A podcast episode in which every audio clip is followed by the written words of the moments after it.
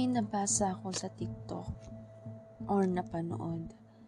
Sabi niya, psychology fact that when people are going through something, they tend to cut everyone off until they're feeling better.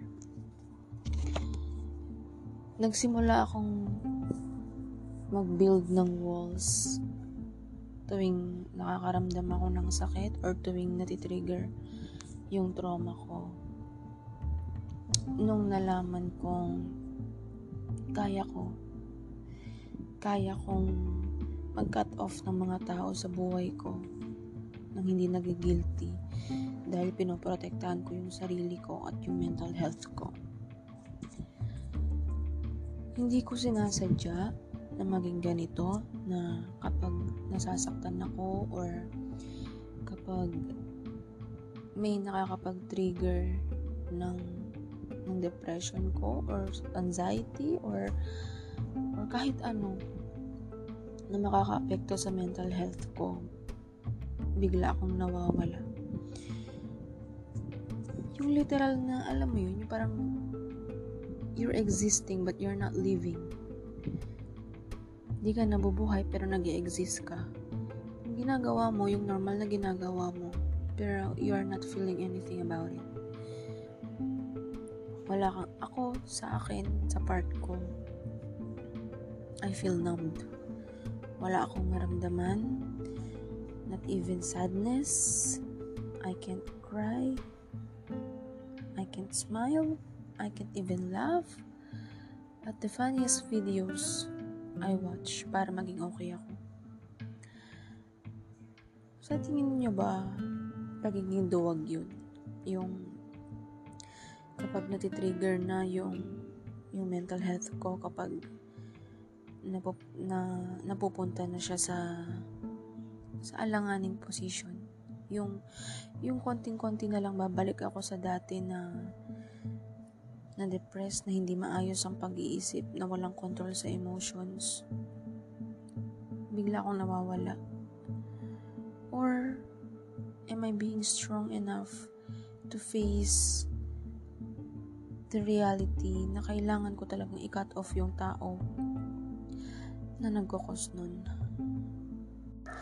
Well, not li- literally cutting off, pero kailangan kong mag- magpahinga. I need to take a break from everyone literally from everyone.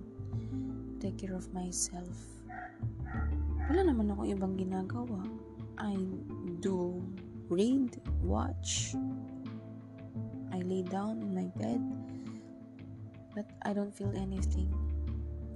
And then, kapag okay na, kapag nahanap ko na yung comfort, kapag na-comfort ko na yung sarili ko, sa pag-iisa ko,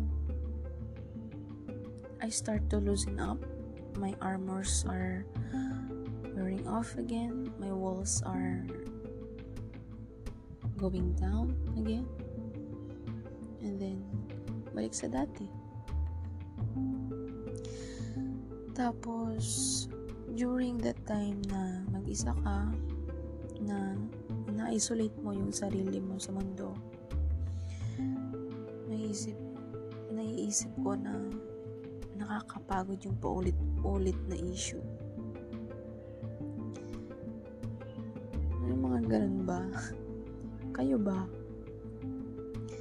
Naiisip niyo ba na kapag nalulungkot kayo, kahit hindi naman problem, hindi niyo naman problema yun, yung time na yun, lahat ng mga bad memories niyo bumabalik. Anong ibig sabihin nun? Bakit ganon? kung kailan ka malungkot, kung kailan dapat happy thoughts lang. Saka naman naaalala ng brain mo, ng brains natin. Yung mga malulungkot na moments sa buhay natin. Beach brain.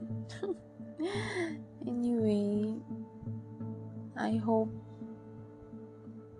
I hope na kung sino man yung dumadaan sa kaparehong phase or nakakaranas kung ano, kung paano ako makipag-deal sa sa bagay o tao na alam mo yun, yung taong may, may dalang panganib sa mental health mo. Sana matutunan mo kung paano i-handle yung sarili mo. Kaya natin to.